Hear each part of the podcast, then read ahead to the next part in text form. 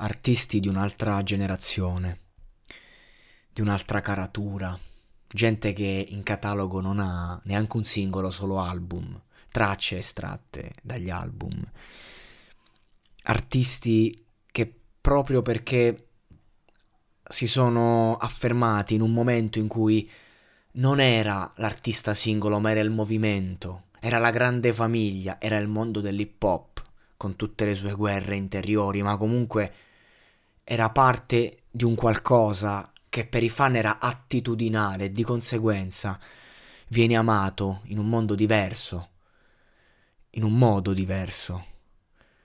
Perché comunque oggi gli artisti vanno, vengono, quelli erano i tempi degli artisti che arrivavano e restavano, comunque vada.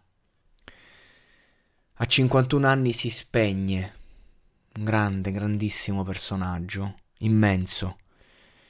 Un personaggio che ha contribuito alla costruzione di quella che è la storia della doppia H. Uno che ha fatto veramente le bombe a mano. E la cosa più triste è che se ne va giovane, perché a 51 anni sei giovane e se ne va a causa di quella maledetta droga per overdose così lascia sempre un vuoto perché la droga non colpisce solo i giovani, colpisce tutti.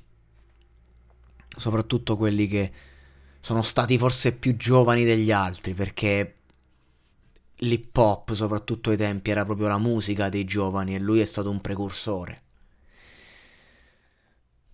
È una perdita triste, veramente difficile da commentare. Dispiace. Dispiace non perché magari io fossi un, un fan sfegatato, eh, assolutamente, a fatti concreti, eh, ma perché è quello che rappresenta. Cioè, il rispetto è religioso per certe figure. Riposa in pace. Grazie di tutto.